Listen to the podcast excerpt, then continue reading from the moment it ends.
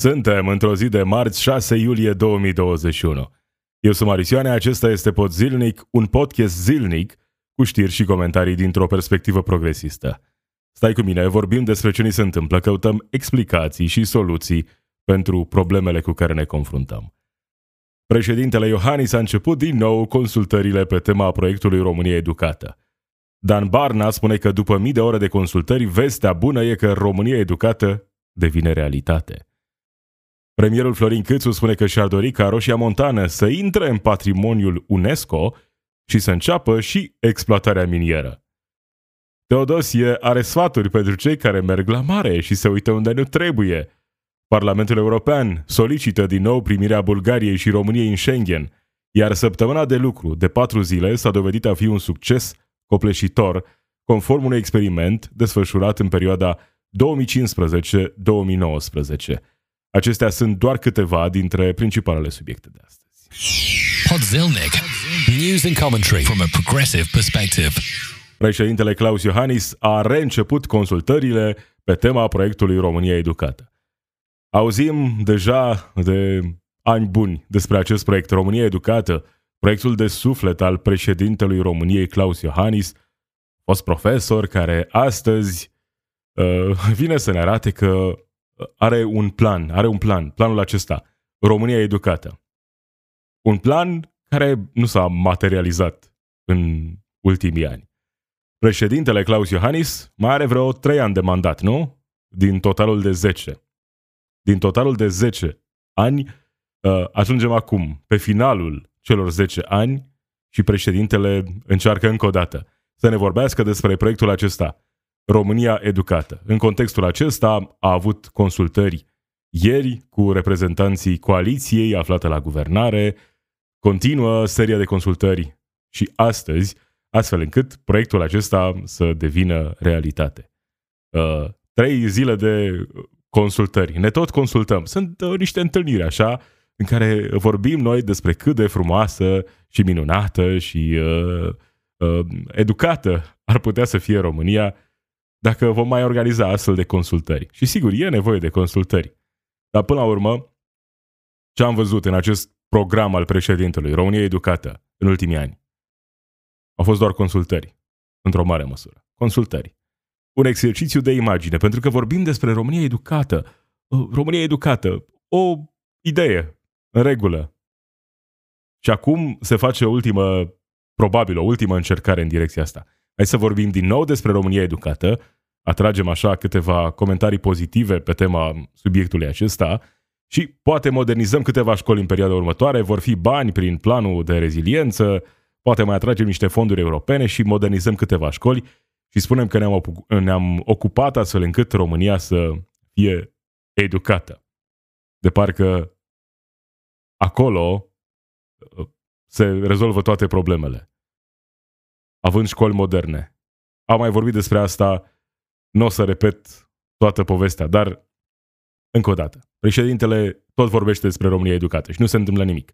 Și apoi, chiar și când ne apucăm în mod serios și facem ceva, modernizăm școli, poate schimbăm structura anului școlar, programa, pregătim profesorii, organizăm uh, tabere de pregătire pentru profesori, cursuri de perfecționare pentru profesori, astfel încât să aducem educația în 2021. Toate lucrurile astea pot avea un impact pozitiv într-o oarecare măsură asupra educației în România. Nu le văd din start ca un lucru negativ, dar, în același timp, ceea ce pot să facă e să distragă atenția de la problemele sistemice ale educației în România, care nici măcar nu se limitează la acest domeniu al educației. Dacă vrei să rezolvi problema educației, trebuie să rezolvi problema sărăciei extreme și nu invers. Pentru că mereu ni se prezintă și sunt o grămadă de uh, mari gânditori care prezintă astfel soluția pentru a scăpa România de sărăcie. Trebuie să educăm România pentru a scăpa de sărăcie. În realitate, nu ai cum să educi România orice ar însemna asta, fără a avea niște condiții minime, astfel încât copiii să aibă acces la educație. Și nu doar acces la educație într-o sală de curs poate modernizată, cu un profesor mai bine pregătit. Accesul la educație înseamnă și condiții decente acasă, părinți care să-și permită să fie acolo alături de copil, părinți care să-și permită, uh, poate în unele situații, chiar meditații. Nu e un lucru care n-ar trebui să se întâmple în cazul acelor copii care poate au nevoie de un ajutor suplimentar. Adică sunt atât de multe aspecte care nu țin în mod direct de sistemul de educație. Dar fără să rezolvi aceste probleme, nu vei rezolva nimic. Pentru că e o afirmație falsă să spui că educând România, din nou, orice ar însemna asta, rezolvi problemele sistemice. Sigur că e nevoie de educație. Dar nu poți să vorbești de educație în comunități defavorizate, unde poți tu să modernizezi școala, poți să aduci cei mai buni profesori din țară. Nu vei rezolva cu adevărat problemele sistemice dacă acei copii mai departe nu vor avea condiții decente acasă, părinți care să-i susțină acasă, un spațiu unde să învețe acasă, timp ca să învețe acasă. Sunt toate aceste detalii care, sigur, sunt mai greu de rezolvat. Nu e suficient să accesezi niște fonduri europene și să modernizezi o școală sau să lansezi un nou, o nouă programă școlară, uh, un nou curs de perfecționare pentru profesori. E mai complicat. Dar în realitate, adică e, nu e atât de complicat. Trebuie doar să, să setezi obiectivul acesta. Obiectivul principal să nu fie doar creșterea economică cu orice preț. Obiectivul principal să fie reducerea suferinței. Să-i punem pe oameni în prim plan și nu date statistice care să ne arate că avuția românilor a crescut cu 15% pe timp de pandemie. Da, numai că s-a dus, evident, unde se duce de obicei, acolo la vârf. Nu rezolvăm problemele reale ale societății, vorbind despre educație ca și cum nu ar face parte dintr-un întreg sistem. Vorbind despre sco- școli moderne, profesori bine pregătiți, bine regulă, dar rezolvă doar parțial problemele din, din educație. Altfel, sigur, putem să avem în continuare consultări, așa cum spune și Dan Barna, după consultările de la Cotroceni, după mii de ore de consultări, vestea bună e că România educată devine realitate, spune chiar Dan Barna. O discuție foarte, foarte bună, au fost practic reprezentanții coaliției uh, și consilierii din partea președintelui, domnul președinte, practic acest program România Educată. Și acesta a fost și mesajul pe care l-am transmis președintelui, vine pe o așteptare uriașă din partea societății, pentru că este un program pe care președintele și l-a asumat ca un, uh, ca un proiect de mandat al său, în momentul de față există susținere la nivelul guvernului, există o majoritate parlamentară și există iată și acest program închegat după sute și cred că chiar mii de ore de consultări, toate detaliile acestea vor fi transmise în zilele următoare. Avem... Cred că asta i-a scăpat cumva lui Dan Barna, după sute și poate mii de ore de consultări. Da, sute de, și mii de ore de consultări ca să se întâmple mai nimic până în acest moment, afirmația pe care o face Dan Barna. Aici, sigur, mesajul lui este un optimist. Știți, România educată va deveni o realitate. Așteptările sunt mari și, și realizările vor fi mari probabil în perioada următoare. Acestea sunt afirmațiile pe care le face Dan Barna după întâlnirea pe care a avut-o alături de reprezentanții coaliției la Cotroceni cu președintele Claus Iohannis despre România educată, proiectul de țară al președintelui Claus Iohannis. Poate mai vrea încă un mandat, nu? O să ne spună că, știți, n-am apucat, PSD, ciuma roșie, Uh, apoi ciuma galbenă poate o să își schimbe discursul cumva, deși mă îndoiesc. Uh, mai am nevoie de încă un mandat pentru România educată, nu? Altfel, rămânem la consultări. Mii și mii de ore de consultări. Premierul Florin Câțu a fost prezent și el la aceste consultări, dar pe lângă România educată, Florin Câțu readuce în discuție Roșia Montană și spune că au fost discuții în coaliția de guvernare și că sunt căutate acum soluții în dosarul Roșia Montană, și anume ca situl să fie inclus în patrimoniul UNESCO și să se afle răspunsul la întrebarea dacă poate avea loc și exploatarea minieră. Florin Câțu spune că exact acestea sunt discuțiile în coaliție, să vedem care este soluția pentru a merge mai departe. să păstrăm și situl UNESCO și dacă putem să și exploatăm. Căutăm o soluție.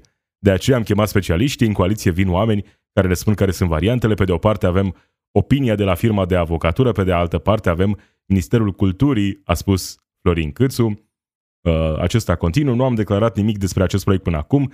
Președinții de coaliție sunt și discută acest proiect. A fost depus dosarul anul trecut din nou și din acel moment nu s-a întâmplat nimic până acum. Florin Câțu mai departe, pe de o parte avem avocații de la New York care ne spun despre acest dosar, pe de altă parte avem o mare parte dintre oamenii care ne spun că avem nevoie de bani și că ar trebui să exploatăm. Pe de altă parte, ne spun oamenii de la Ministerul Culturii alte opinii. Sunt foarte multe opinii, decizia trebuie luată în coaliție. Așadar, Florin Câțu ne spune că de fapt nu vrea să lanseze o părere clară în acest moment. Ne spune, a, da, vrem și situl UNESCO, vrem să și exploatăm, dar evident, ceea ce lasă să se înțeleagă e că ar vrea să aibă loc și exploatarea minieră în zonă. Sunt curios care va fi reacția mai departe la declarațiile premierului. Au fost proteste, au fost oameni nemulțumiți în anii trecuți pentru ce se întâmplă la Roșia Montană. Iar afirmația asta că avem nevoie de bani. Da, sigur, țara are nevoie de bani.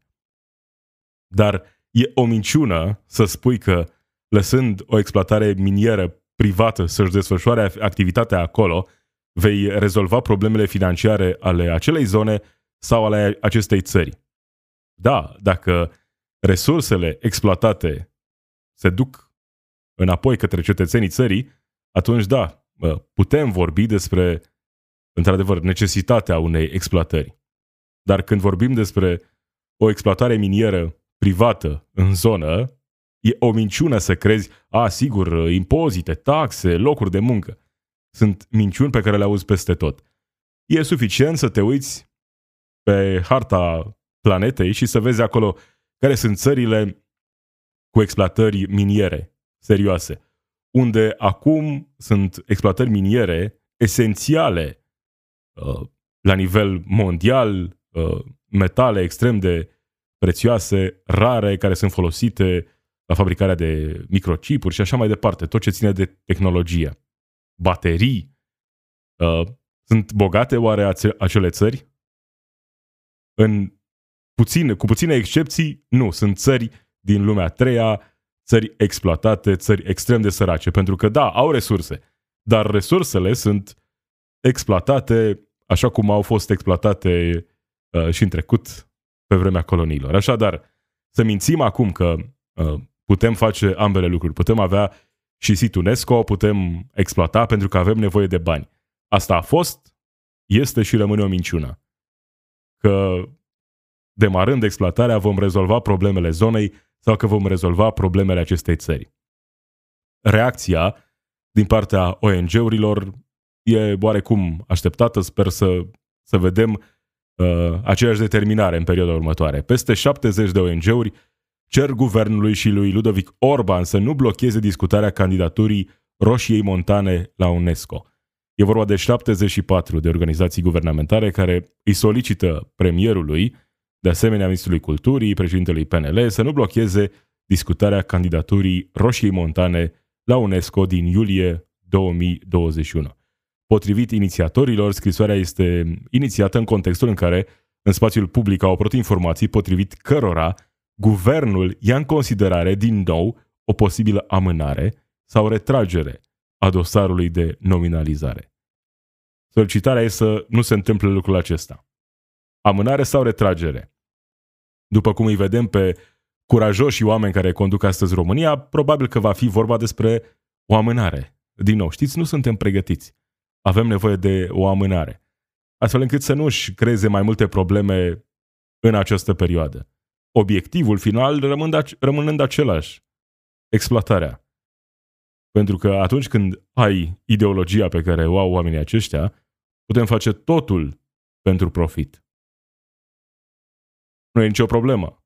Profit, să vedem acolo creștere economică, nu mai contează acum dacă acea creștere economică are efecte reale la nivelul societății sau nu. E important să arate bine acolo pe hârtie, în statistică, să vedem creșterea aceea economică, să-i vedem pe cei care vor să exploateze zona respectivă că au ce exploata și că înregistrează profit. Lobby-ul cu siguranță este foarte puternic în această direcție. E în regulă uh, să vezi că există și uh, determinare de partea cealaltă, din partea ONG-urilor. Dar lobby-ul care susține exploatarea miner- minieră e mult mai puternic și cu mai multă susținere financiară. Asta se întâmplă mereu.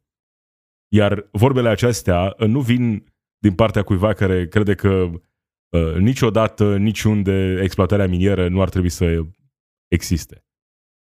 Avem nevoie de resurse, avem nevoie uh, de tehnologii noi, uh, nu neapărat în cazul acesta, dar în general avem nevoie de uh, și de exploatări miniere.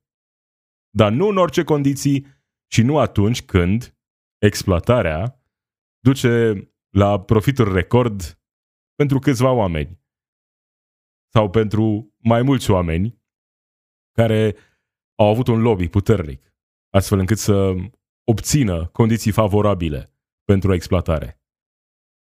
Dacă toată treaba asta s-ar fi întâmplat într-un context în care statul își asuma responsabilitatea, în care responsabilitatea, dar în același timp și profitul generat s-ar fi întors cumva către societate, puteam avea o conversație mai nuanțată în această direcție dacă e în regulă, dacă putem merge mai departe.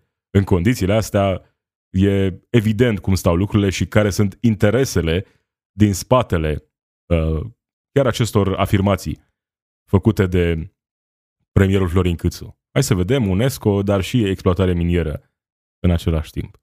Cel mai curajos premier, nu? Care nu vrea să-și asume nimic acum, că are el bătălia aceea din PNL și nu vrea să, să existe acum motive pentru ca el să fie atacat în perioada următoare. Așadar, ce se va întâmpla? Sigur, există această scrisoare deschisă.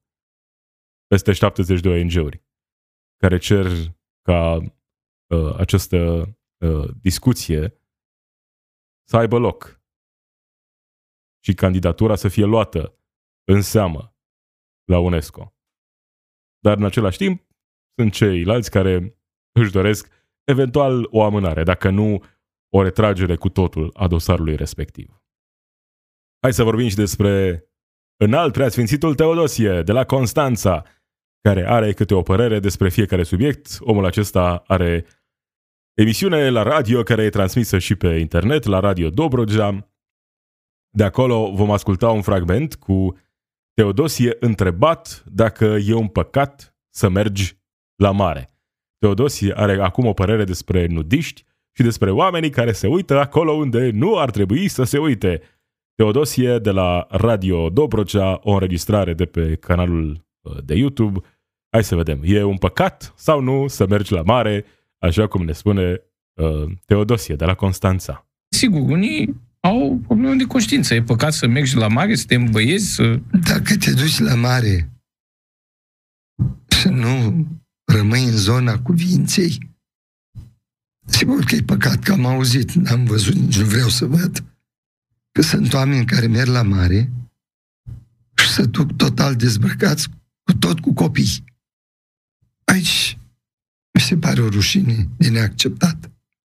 Dacă ne... Să ne fie rușine de uh, corpurile noastre, de trupul uman, cineva ar trebui să-i spună lui Teodosie despre Adam și Eva. S-ar putea să fie șocat. Nu știu dacă, dacă a ajuns la partea aceea din Biblie.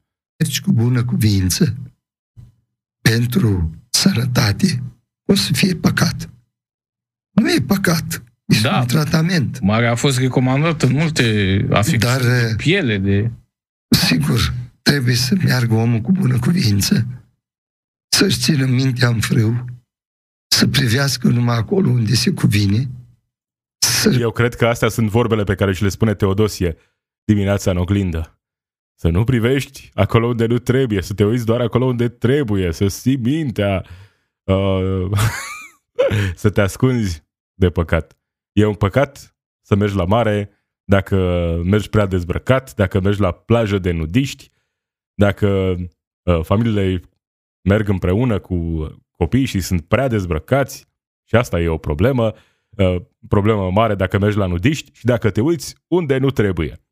același mesaj pe care l-am tot auzit din partea bisericii, în special atunci când vorbim despre aripa aceasta fundamentalistă, care cumva spune pe de o parte corpul omenesc e o minune, dat de Dumnezeu, trebuie apreciat, de cealaltă parte ascunde-te, ascunde-te, ascunde-te, e un păcat, e o rușine, să nu cumva să te afișezi prea dezbrăcat în astfel de circunstanțe, că e un păcat. Atunci nu mai e o minune corpul, atunci trebuie ascuns, trebuie ferit, păcat, mare păcat să te uiți acolo unde nu trebuie, ne spune Teodosie. Dar, încă o dată, eu cred că astea sunt lucruri pe care nu le spune el ascultătorilor, cred că în primul rând și le spune uh, el pentru el.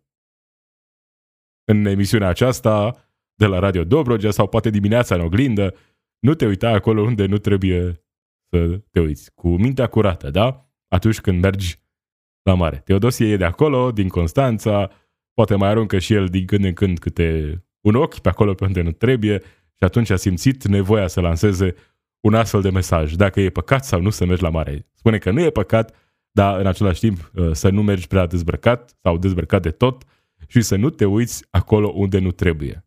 Pentru că, pe de o parte, corpul uman e o minune, dar de la Dumnezeu, de cealaltă parte, rușine, rușine, rușine, nu te uita, ascunde-te. Mesajul pe care cu toții uh, simțeam nevoia să-l auzim de la Teodosie. Sfatul despre cum să te comporți la mare venite de la un popă de 65 de ani. Da, uh, recunosc, uh, mi se par amuzante segmentele acestea cu Teodosie, ăsta e motivul pentru care cumva nu pot să scap de el, în același timp înțeleg că ăsta e și scopul, um, postările astea atrag atenția, îi aduc lui Teodosie poate mai mulți susținători, dar dacă atunci când vorbești despre Teodosie uh, vii și cu spiritul acesta critic, ca să înțelegi ce face omul acesta de fapt, un cult al personalității în cadrul Bisericii Ortodoxe din România, aripa fundamentalistă, cred că uh, poți, teoretic, ajuta câțiva oameni să înțeleagă ce se ascunde, de fapt, în spatele acestei imagini de uh, mare protector al valorilor creștine care acum ne dă sfaturi despre cum să ne îmbrăcăm la mare. Zilele trecute ne vorbea despre educația sexuală care e un cuțit, care e periculoasă. Acum din nou despre educația sexuală uh, la mare. Cum să, ne, cum să ne comportăm, unde să ne uităm, uh, cum, să, cum să ne îmbrăcăm și cum să ne manifestăm pe plajă. Minune e trupul în același timp. Rușine, rușine, hai să ne, hai să ne ascundem. Acesta este Teodosie la Radio Dobrogea și pe canalul de YouTube Radio Dobrogea, unde poți să-l vezi din întregime. Cu astfel de afirmații pe care le face săptămânal, nu știu, cred că are emisiune săptămânală, în care primește întrebări și lansează astfel de verdicte. Nu e păcat, dar ai grijă cum te îmbraci și ai grijă unde te uiți atunci când mergi la mare, da? Să fie clar, să înțeleagă toată lumea, să nu avem probleme din punctul acesta de vedere, să nu cumva să încălcăm cuvântul lui Teodosie. Pe antena 3.ro găsesc următorul titlu, Radu Tudor zice așa, SRI se pronunță în premieră despre fenomenele, despre efectele fenomenului ce face ravagi în România. Fake news. Este un articol pe antena 3.ro uh, despre un alt articol publicat de Radu Tudor, jurnalist Antena 3, pe blogul său personal, în care atrage atenția că SRI a publicat un uh, studiu despre uh, amploarea fenomenului fake news în România. Acum, adevărul e că nu mă interesează prea mult ce crede SRI despre asta, dar mi s-a părut amuzant, ironic, contextul în care SRI, Serviciul Român de Informații, vine și ne vorbește de nouă, nouă despre cât de periculos este fenomenul fake news în România în general, nu doar SRI, serviciile secrete, în general, care vin nouă să ne spună cât de periculoase sunt știrile false. Ei fiind, evident, chiar oamenii care, în multe situații, sunt responsabili de propagandă, de manipulări, de înregistrări lansate așa în spațiu public pentru a genera uh, o anumită conversație care să fie favorabilă unor oameni care conduc acolo, în spate, povestea. și lansează temele de discuție în societate. E interesant cum uh, vedem SRI în România, CIA în Statele Unite, vorbind despre problemele cu fake news. Vai, fake news e o problemă. Sigur, știrile false sunt o problemă. Dar într-o mare măsură, responsabili de fenomenul acesta sunt chiar reprezentanții acestor instituții. Oameni care sunt specialiști în propagandă, în știri false, în manipulare. Iar acum vin ei să ne vorbească de faptul că s-a produs cumva oarecare democratizare a știrilor false. Nu că ăsta ar fi un lucru bun în sine, dar uh, sunt nemulțumiți probabil pentru că au concurență.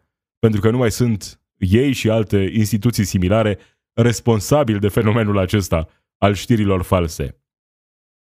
Acum au concurență.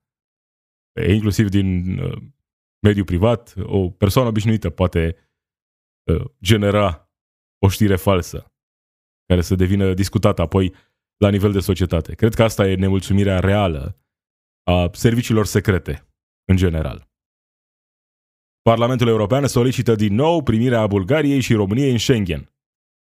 Parlamentul va adopta în această săptămână un raport, scrie g4media.ro, prin care va solicita încă o dată ca Bulgaria și România să fie primită în Schengen.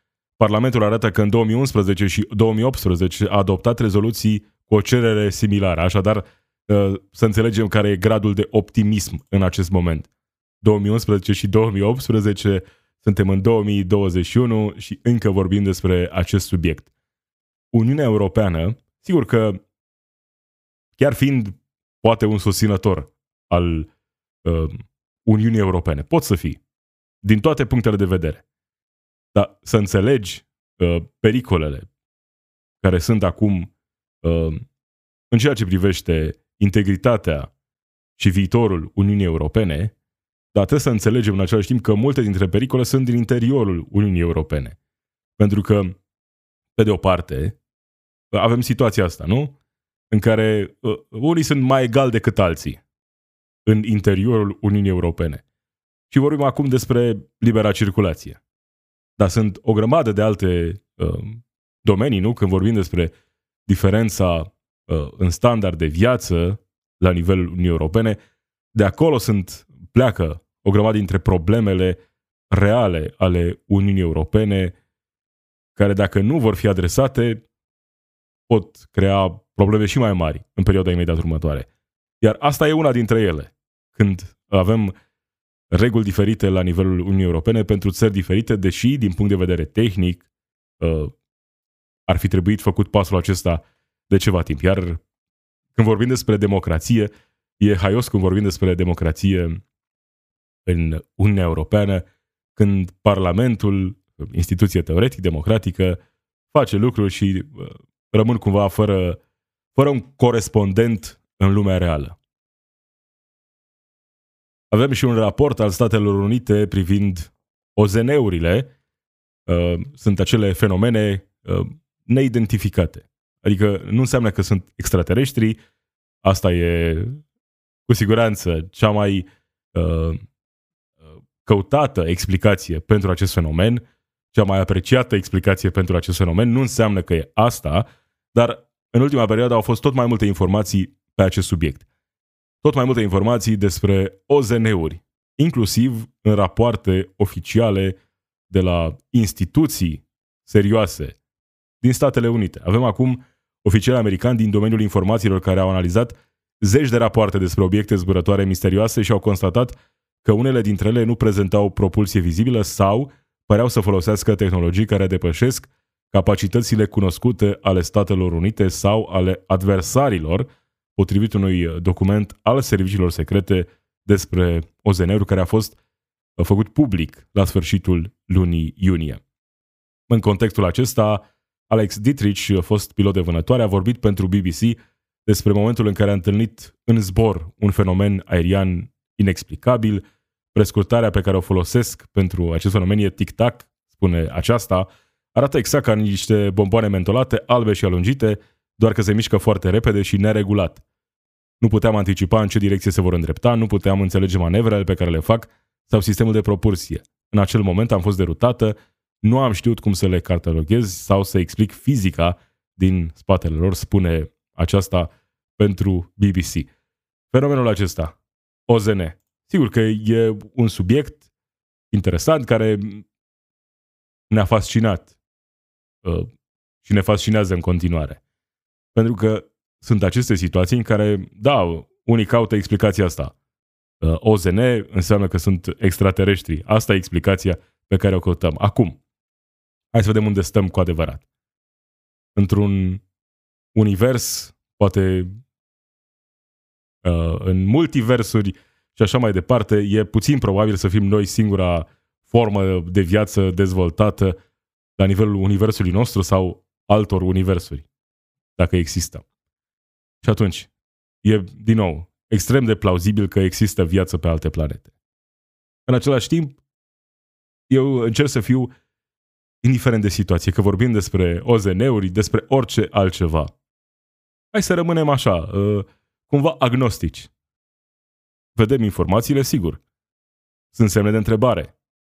Și ar fi binevenite niște răspunsuri în această situație. Vorbim despre tehnologii dezvoltate pe pământ care sunt ținute ascunse, despre, poate nu știu, fenomene care pot fi explicate într-un alt fel sau despre viață extraterestră care ne vizitează. Acum, ă, faptul că Donald Trump a fost președinte și n-am aflat nimic despre subiectul acesta, mă face să cred că și dacă sunt extraterestri, e puțin probabil ca chiar și cei mai puternici oameni din lume să aibă informații despre subiectul acesta. Efectiv, să fie și ei în aceeași ceață în care suntem și noi, să nu știe exact dacă sunt sau nu sunt extraterestri. Pentru că dacă în istoria Americii a existat un președinte care ar fi putut să vorbească deschis și să facă asta doar pentru a atrage atenția, poate că ar fi fost Donald Trump. El spune că nu, că nu a primit niciun fel de informații și că, nu știu, poate e și fricos și nu vrea să afle adevărul. Habar n-am. Ce s-a întâmplat cu, cu Donald Trump? Într-o anumită perioadă din viață, sigur, subiectul ăsta uh, mi s-a părut mai interesant. Astăzi, mai puțin interesant, chiar dacă avem aceste dezvăluiri.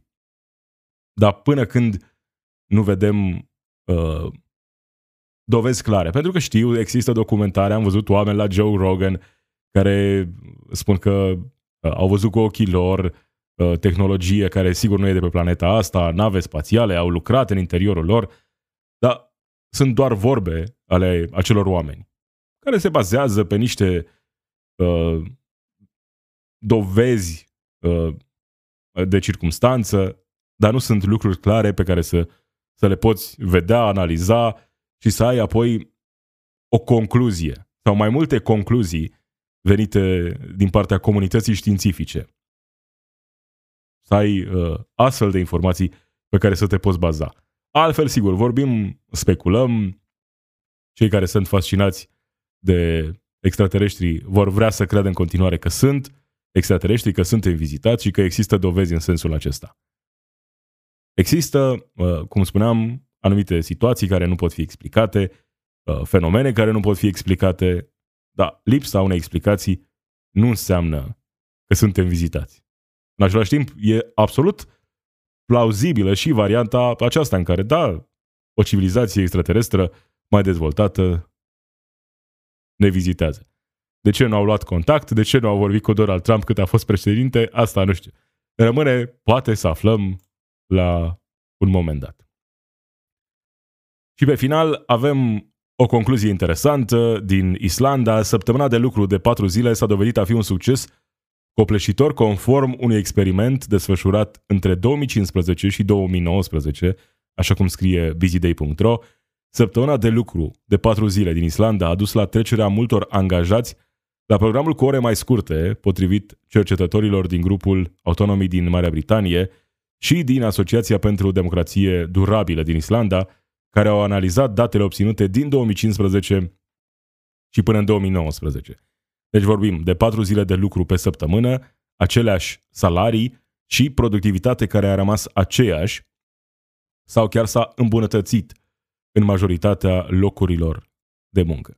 Concluziile acestea sunt importante, e bine să știm lucrul acesta, evident pentru ca săptămâna de lucru de patru zile să devină realitate, e nevoie, așa cum a fost nevoie în trecut, de solidaritate în rândul oamenilor care lucrează, de uh, uh, acțiuni comune și de sindicate. Evident, care să reprezinte interesul direct al angajaților. Altfel, vom rămâne unde suntem astăzi, de exemplu, în România, unde în multe situații se lucrează, dacă nu 7 din 7, 6 din 7 și câte 10-12 ore pe zi. În foarte multe situații de genul acesta. Săptămâna de lucru de 4 zile. Un succes, ă, date care ne arată lucrul acesta. Sigur că nu poate fi, datele acestea nu sunt și n-au cum să fie valabile în orice domeniu. Asta nu schimbă realitatea și faptul că inclusiv pentru o democrație durabilă, pentru a cumva aduce mai multă armonie în viața oamenilor, e nevoie de mai puțină muncă și mai multă relaxare, mai mult timp în familie, pentru a rezolva multe dintre problemele prezentului în felul acesta. Iar datele de, de acum sunt date analizate de specialiști, sunt uh, date care nu au venit așa de pe o zi pe alta, uh, date observate într-o perioadă lungă de timp, 2015-2019, săptămâna de lucru de patru zile, un succes copleșitor, așa cum concluzionează uh, oamenii care s-au ocupat de realizarea acestui studiu. Cam acesta a fost Podzilnic, Marisioane sunt eu, zi bună!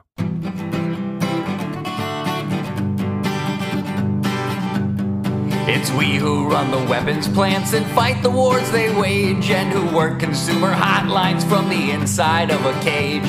It's we who sweep the stock exchange where it's our lives they trade, but the black bloc makes us strong. Solidarity forever, solidarity forever, solidarity forever, for the black bloc makes us strong.